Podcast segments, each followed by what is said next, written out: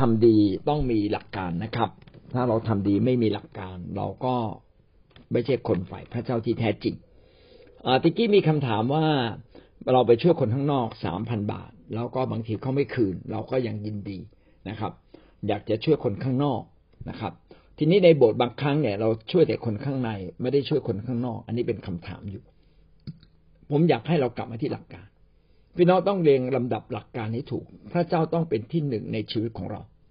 ผมถามนิดหนึ่งว่าคนที่ให้เงินคนสามพันบาทข้างนอก ท่านเคยให้กับพระเจ้าสามพันบาทโดยตรงไหม เคยถวายพระเจ้าทีละหมื่นไหมถวายพระเจ้าทีละสามพันไหม ถ้าเราไม่เคยถวายเงินให้กับพระเจ้าทีละหมื่นทีละสามพันกะรุณาอย่าไปถวายคนข้างนอกทีละหมื่นทีละสามพัน พระเจ้าเป็นเหมือนพ่อแม่ของเรานะครับ ยิ่งกว่าพ่อแม่ของเราอีก ถ้าเราพ่อแม่เราไม่ดูแลไปดูแลคนข้างบ้าน เราก็ผิด เราควรจะดูแลพ่อแม่เราก่อน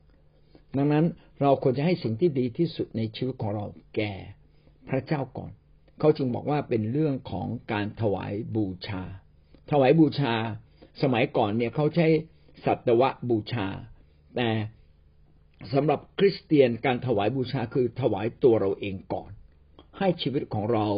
ถวายแด่พระเจ้าก่อน คือชีวิตทั้งชีวิตเนี่ยยกให้พระเจ้าหมดเลย เมื่อเรายกชีวิตทั้งหมดทั้งสิ้นให้กับพระเจ้า พี่น้องทำดีกับไฟพระเจ้าก่อน เช่นคิดจักเราเนี่ยขาดค่าเช่าขาดค่าน้ำค่าไฟถ้าเรามีคนเป็นคนที่มีน้ำใจ เราควรจะแบกรับภารกิจของพระเจ้า อาจารย์อาจารย์ต้องจ่ายหมื่นหนึ่งผมาแทนที่จะเอาเงินเนี่ยไปช่วยคนข้างนอกนะครับสามพันห้าพัน ผมขอดูแลงานของพระเจ้าเหมาไปเลยห้าพันบาททุกเดือน ส่วนคนข้างนอกที่มีความจำเป็นให้ไปห้าสิบบาท ให้ไปร้อยหนึ่งและดีที่สุดไม่ควรให้เงินนะครับ ผมแนะนำเลยพี่น้องเวลาให้คนข้างนอกไม่ควรต้องให้เงินนะครับ ถ้าเขาไม่จำเป็นจริง ๆ ให้เป็นสิ่งของ ให้เป็นสิ่งของเพื่ออะไร เพื่อเขาจะไม่เอาเงินนั้นไปใช้ผิดๆเช่นเอาเงินไปกินเหล้าเอาเงินไปซื้อบุหรี่ เอาเงินไปทำอะไรก็ไม่รู้นะครับนะให้กับเด็กบางทีเด็กก็ไปเติมเงินไปเล่นเกม ให้เป็นของให้เป็นหนังสือจะดีกว่าไหมเห็นไหมนี่เป็นหลักการให้สิ่งที่มีประโยชน์ ให้สิ่งที่มีคุณค่านะครับ อันดับอันนี้นะเป็นเรียงลำดับนะ เวลาเราให้ใครเรียงลำดับให้กับพ่อแม่ก่อน พ่อแม่ฝ่ายวิญญาณก่อน ก็คือให้กับคิดจักรให้กับผู้นำถ้าคิดจักไปได้ดี ผู้นำไปได้ดี ผู้นำก็จะมีเวลาค้นคว้าศึกษาพระวจนะ สามารถปรับตัวได้ดี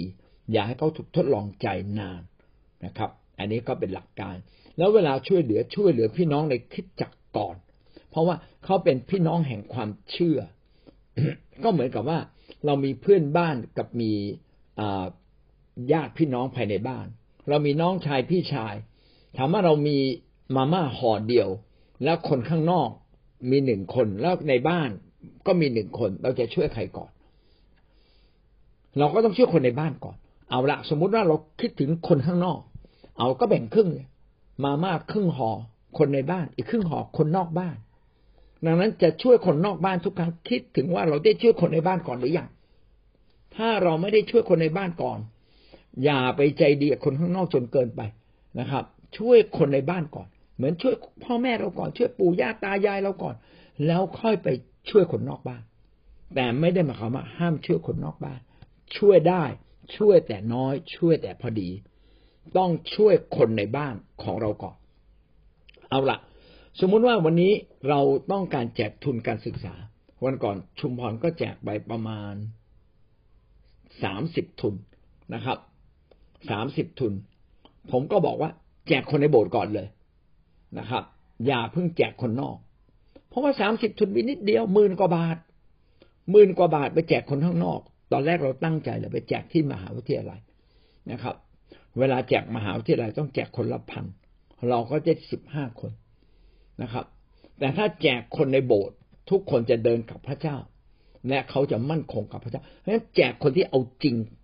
แจกคนที่มาโบสถ์เป็นประจำไม่ใช่แจกคนที่ไม่ค่อยมาโบสถ์ เอาละสมมุติว่าแจกคนมาโบสถ์เอาจริงเอาจัง แล้วยังมีเงินเหลือ ก็ไปแจกคนที่มาโบสถ์ไม่เอาจริงเอาจัง คนเอาจริงก็แจกไปเลยห้าร้อยที่ต่างนะ คนที่นานๆมาทีก็ขอโทษเอาไปร้อยเดียว แล้วก็ยังเงินยังเหลืออยู่ใช่ไหมพี่น้องก็คิดถึงคนข้างนอก เหลือเงินอยู่หนึ่งพันบาทจะไม่ให้ใครดีนะก็ควรจะแบ่งไว้นะแบ่งไว้อันหนึ่งพันบาทจะให้ใครดี อย่างเงี้ยเป็นต้น แล้วเราก็ไปดู ให้กับชุมชน ให้กับใคร คัดเลือกมาแล้วเราก็ไปให้เขา ต้องมีเกณฑ์ ถ้าไม่มีเกณฑ์เขาก็เอาเงินไปใช้สุรุ่ยฉุยแฉกเหมือนกันนะครับ ก็เลยบอกหลักการตรงนี้นะครับทำดีต้องมีหลักการทำดีต้องมีกฎเกณฑ์ กฎเกณฑ์คืออะไรทำให้กับพระเจ้าก่อนทำให้กับคิดจักก่อน ให้กับคนที่รักพระเจ้าก่อน เพราะคนเหล่านี้จะได้มีโอกาสทำงานของพระเจ้าต่อไปได้ยาวๆ ส่วนคนข้างนอกช่วยอย่างเหมาะสมอย่าละเลย เมื่อเราต้องช่วยช่วยเขา แล้วก็ทุกครั้งที่ช่วยคนข้างนอก ถามตัวเองว่าเราเคยช่วยคนในโบสถ์แบบนี้หรือไม่ ถ้าเราไม่เคยช่วยคนในโบสถ์แบบนี้ ก็กลับมาช่วยคนในโบสถ์แบบนี้ อันนี้เป็นหลักการที่ผมพูดหลายครั้งมาก ๆแล้วนะครับ ก็ขอให้พี่น้องได้เอาหลักการนี้ไปใช้นะครับ ไม่ใช่หลักการของผมนะครับ เป็นหลักการของพระเจ้านะครับ มีคำถามว่า มีพี่น้องที่คอยมาช่วยเหลือเรา แล้วสุดท้ายมายืมตังเรานะ แล้วยืมไปแล้วก็ไม่คืนเรา แล้วเวลามีความยากลำบากมายืมตังเราอีกนะครับ แล้วเราก็รู้สึกไม่สบายใจ และบ่อยครั้งที่เขามาขอบอกให้ช่วยนู่นให้ช่วยนี่ ให้จ่ายนู่นจ่ายนี่ ผมอยากจะบอกว่าหลักการของพระเจ้าก็คือ พี่น้องอย่าให้ยืม ผมขอพูดตรงๆเลยนะ ให้ยืมต้องคิดว่าเหมือนกับว่าให้ ถ้าให้ยืมโดยไม่คิดว่าให้ พี่น้องก็จะต้องเสียใจอย่างแน่นอน ดังนั้นเวลาจะให้ใครยืมคิดเสมอว่าท่านจะไม่ได้คืน คิดแบบนี้ก่อน ท่านต้องไม่ได้คืนแน่นอน ท่านยินดีให้ยืมไหมถ้าท่านไม่ได้คืนแน่นอน แล้วท่านยังยินดีให้ยืมยังมีใจเมตตา อันนี้ก็ดี ก็ตรวจสอบแล้วท่านมีใจเมตตาท่านก็ทำนะครับ แต่หมายความว่า ถ้าเขาไม่คืนท่านเสียดายไหม